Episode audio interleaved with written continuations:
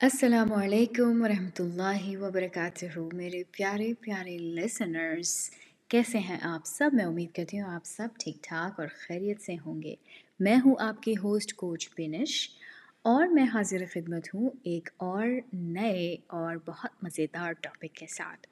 اس سے پہلے کہ میں اپنا ٹاپک سٹارٹ کروں، میں آپ کو یہ بتاتی چلوں کہ میں ایک لائف کوچ ہوں اور میں مدد کرتی ہوں ایسی ماؤں، بہنوں اور بیٹیوں کی جو زندگی کی مختلف ذہنی اور ایموشنل پریشانیوں کو لے کر اپنی زندگی خوشی سے گزار نہیں پا رہی ہوتی، ان کو تھوڑی سی مشکل ہوتی ہے اس حالات کو اور واقعات کو سمجھنے میں، تو میں ان کی مدد کرتی ہوں اور ان کو ایسی اسکلس سکھاتی ہوں جس سے وہ اپنی زندگی بھرپور طریقے سے گزار سکیں۔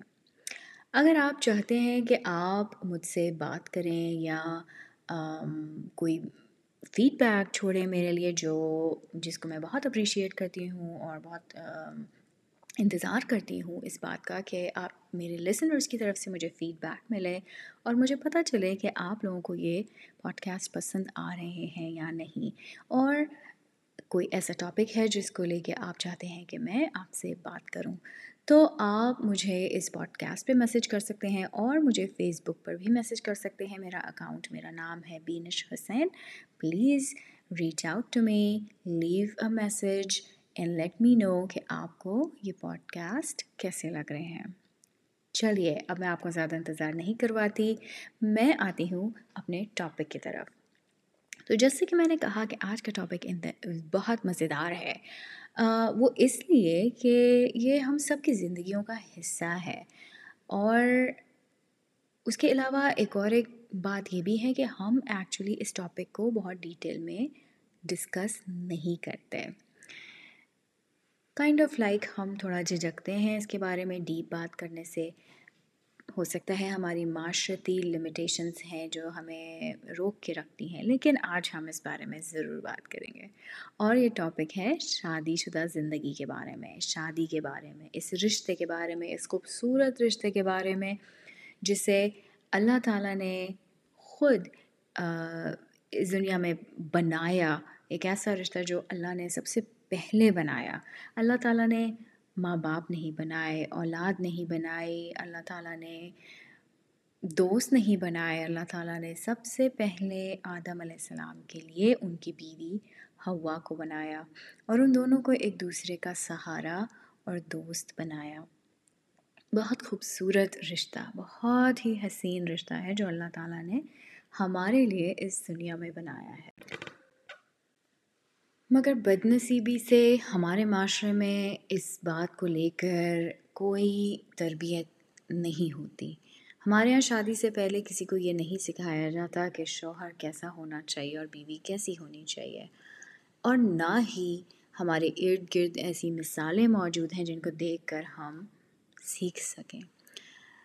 بہت ہی افسوس کے ساتھ کہنا پڑا ہے کہ آج کل کے بچے، آج کل کی نئی نسل اسی وجہ سے شادی جیسے خوبصورت رشتے سے ڈر جاتی ہے، کیونکہ آس پاس جو وہ دیکھ رہے ہیں، جس طرح کے رشتے وہ اپنے ارد گرد دیکھتے ہیں، اپنے ماں باپ کے، اپنے بڑے بہن بھائیوں کے، اپنے رشتہ داروں میں یا دوستوں میں یا جو بھی باتیں سننے میں آتی ہیں، وہ بہت برے ایکسپیرئنسز ہوتے ہیں، بہت برے تجربات ہوتے ہیں لوگوں کے۔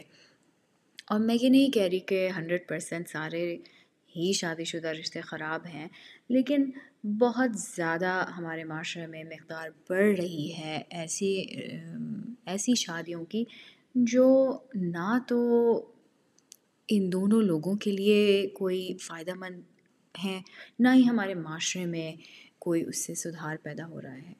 سو شادی سے یہ سمجھا جاتا ہے کہ بھائی دھوم دھڑکا، شور شرابہ، تحفے تحائف، کپڑے، جولری اور ان سب ان سب کے، ان سب کو انجوائے کرنے کا نام شادی ہے۔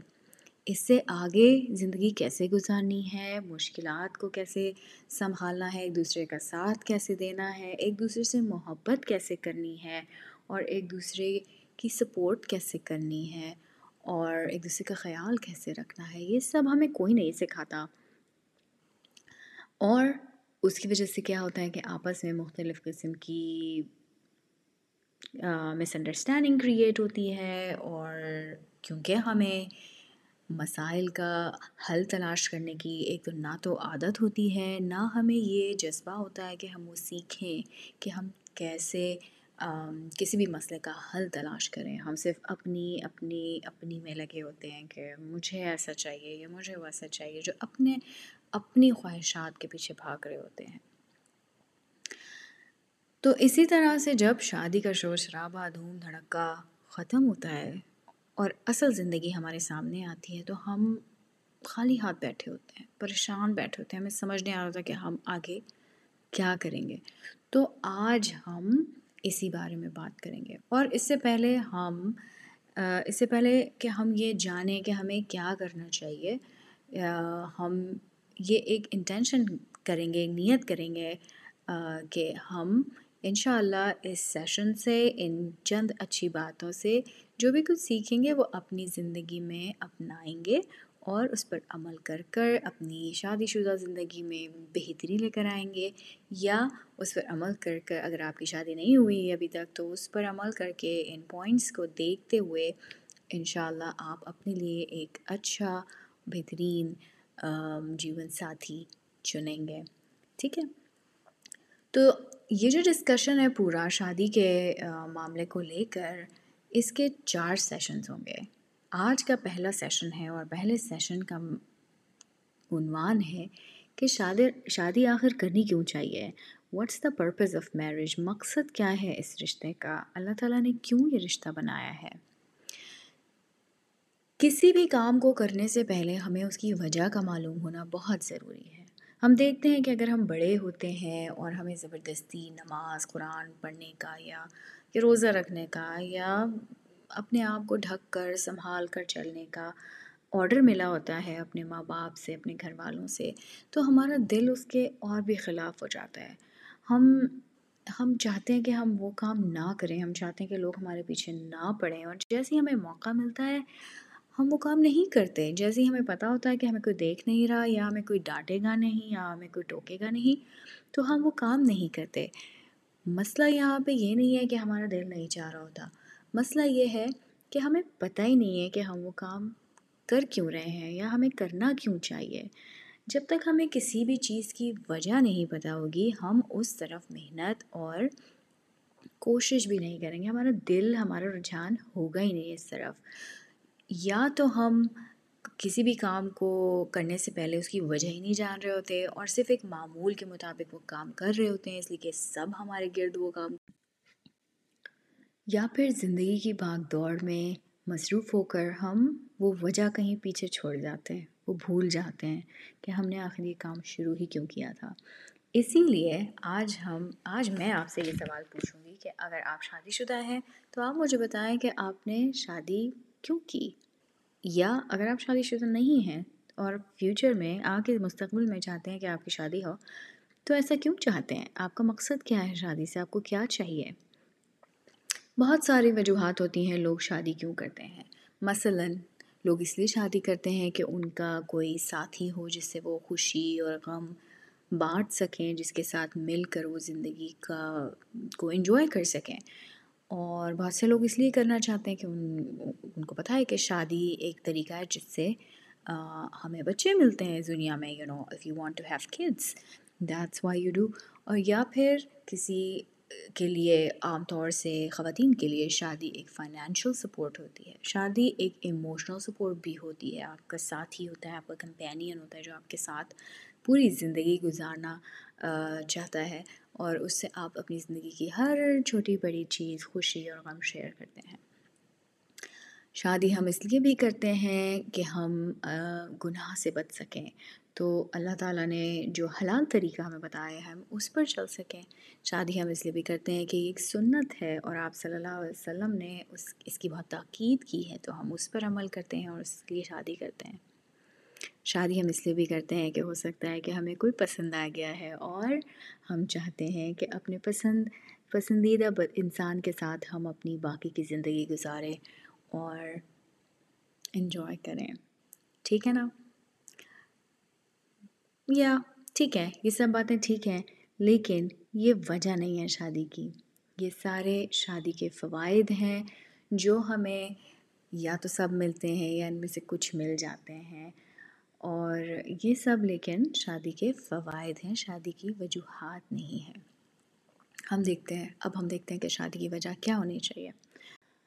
اللہ تعالیٰ قرآن شریف میں فرماتے ہیں، ومن آیاتی ہی ان خلق لکم من انفسکم ازواجا لتسکنوا الیہا وجعل بینکم مودتا ورحمہ ان فی ذالک لآیات لقوم یتفکرون اور اس کی نشانیوں میں سے یہ ہے کہ اس نے تمہارے لیے تمہاری ہی جن سے بیویاں بنائیں تاکہ تم ان کے پاس سکون حاصل کرو اور تمہارے درمیان محبت اور رحمت پیدا کر دی یقیناً اس میں بہت سی نشانیاں ہیں ان لوگوں کے لیے جو غور و فکر کرتے ہیں۔ کتنی خوبصورت بات ہے۔ اللہ تعالیٰ نے شادی جیسے حسین رشتے کو اپنی نشانی کہا ہے۔ اپنی نشانی۔ تو نشانی کا کام کیا ہے آخر؟ نشانی کا کام یہ ہے کہ وہ اپنے بنانے والے کی طرف ہمیں متوجہ کرتی ہے۔ جی ہاں بالکل۔ اسی طرح شادی کا جو رشتہ ہے، وہ ہمیں اللہ تعالیٰ کی طرف متوجہ کرتا ہے، اللہ تعالیٰ کے قریب لے کے جاتا ہے اور یہی شادی کا مقصد ہونا چاہیے۔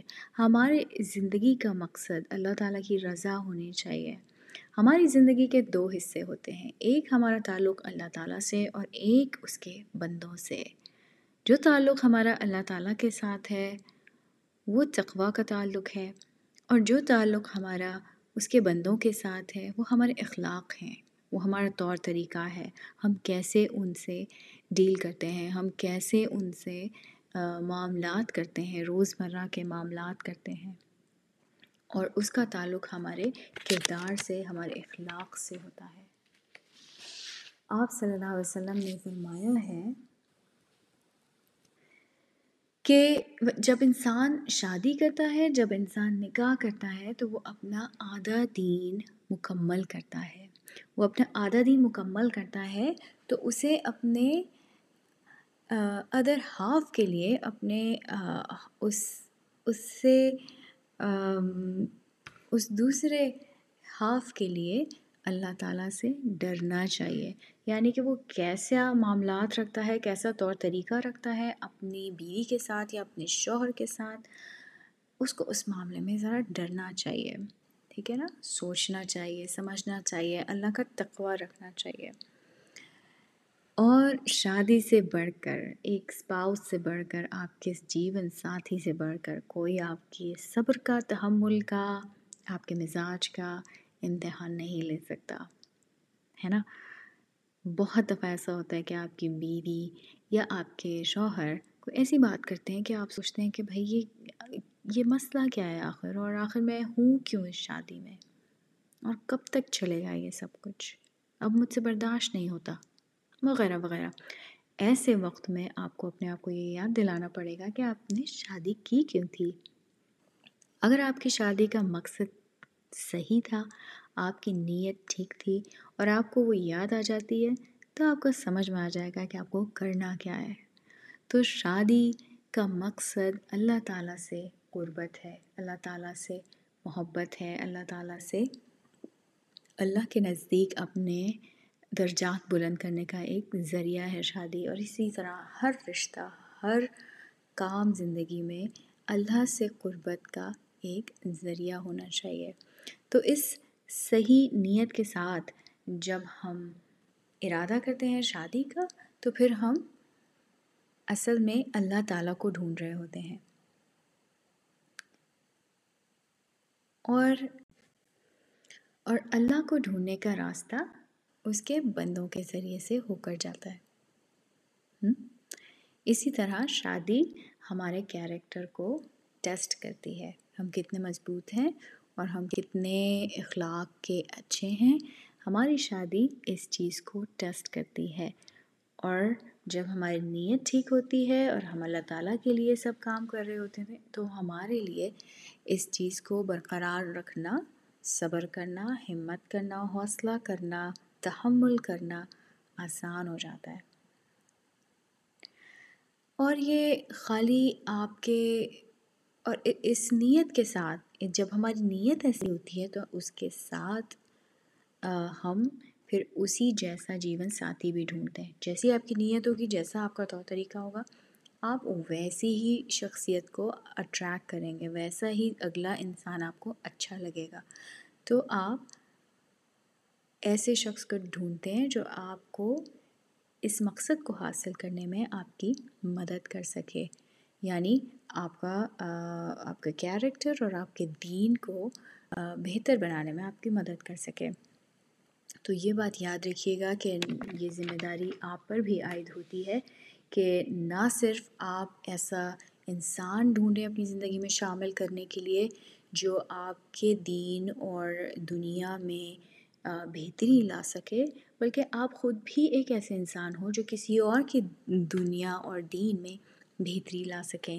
یہ بات ہمیشہ یاد رکھیے گا کہ اٹ گوز بوتھ ویز آپ کا جیسا رویہ ہوگا، آپ کا جیسا طریقہ ہوگا، انشاءاللہ آپ کا اسپاؤس بھی اسی طریقے، اسی طرح کا ہوگا۔ اور اگر آپ کی شادی ہو چکی ہے، تو میں آپ کو یہ بتاؤں کہ ایک مومن دوسرے مومن کا آئینہ ہوتا ہے۔ تو جب مومن دوسرے مومن کا آئینہ ہوتا ہے اور اگر آپ کو لگتا ہے کہ آپ کا جیون ساتھی تھوڑا مشکل ہے، آپ کو پریشان زیادہ کرتا ہے، تو آپ اپنا رویہ اس سے بہتر کر لیجیے۔ کوشش تو کیجیے آپ اپنا رویہ اس سے بہتر کیجیے مسکرا کے بات کیجیے پیار سے بات کیجیے خیال رکھیے، احساس کیجیے یہ ساری چیزیں آپ سے ہوتی ہوئی جب اس تک پہنچیں گی، تو انشاءاللہ اس کا دل بھی آپ کے لیے نرم ہوگا۔ انشاءاللہ اللہ تعالیٰ اس کے دل میں آپ کے لیے محبت اور رحمت ڈالے گا۔ جیسے اللہ تعالیٰ نے فرمایا قرآن میں صورت الروم کی آیا نمبر ٹوئنٹی ون ہے جو میں نے پڑھی، کہ اس نے تمہارے بیچ میں محبت اور رحمت پیدا کر دی۔ تو یہ تھا آج کا سیشن امید ہے کہ آپ کو پسند آیا ہوگا اور میں بہت امید کرتی ہوں یہ دعا کرتی ہوں کہ آپ لوگوں کی سب کی شادی شدہ زندگی بہترین گزرے، ایک دوسرے کے ساتھ محبت اور پیار سے گزرے، ایک دوسرے کا خیال رکھتے ہوئے گزرے۔ ان حسین لمحوں کو ضائع مت کیجیے اپنی انا کے پیچھے ایک دوسرے سے محبت کیجیے زندگی بہت چھوٹی ہے۔ اس اس چھوٹی سی زندگی میں انا کی جگہ نہیں ہے۔ یہ بہت ہی خوبصورت رشتہ ہے اور یہ رشتہ اللہ تعالیٰ نے سب سے پہلے اس دنیا میں بنایا تھا۔ تو ایک دوسرے سے لڑنے کے بجائے، ایک دوسرے کا مقابلہ کرنے، ایک دوسرے سے مقابلہ کرنے کے بجائے ایک دوسرے سے محبت کیجیے۔ اس چھوٹے سے پیارے سے میسج کے ساتھ آج کا سیشن ختم کرتی ہوں اور یہ امید کرتی ہوں کہ آپ میسج چھوڑیں گے مجھے، بتائیں گے کہ آپ کو آج کا پوڈ کاسٹ کیسا لگا، یا تو پوڈ کاسٹ پر اینکر پر، یا اسپوٹیفائی پر، یا آپ مجھے فیس بک پر بھی فالو کر سکتے ہیں اور میسج چھوڑ سکتے ہیں، بتا سکتے ہیں کہ آپ کو میرا کام اچھا لگ رہا ہے یا نہیں۔ ٹھیک ہے، اب دوسرے سیشن کے ساتھ میں پھر حاضر ہوں گی کچھ ہی دنوں میں انشاءاللہ۔ جب تک کے لیے آپ کی ہوسٹ کوچ بینش آپ سے اجازت چاہتی ہے، اپنا خیال رکھیے گا۔ اللہ حافظ۔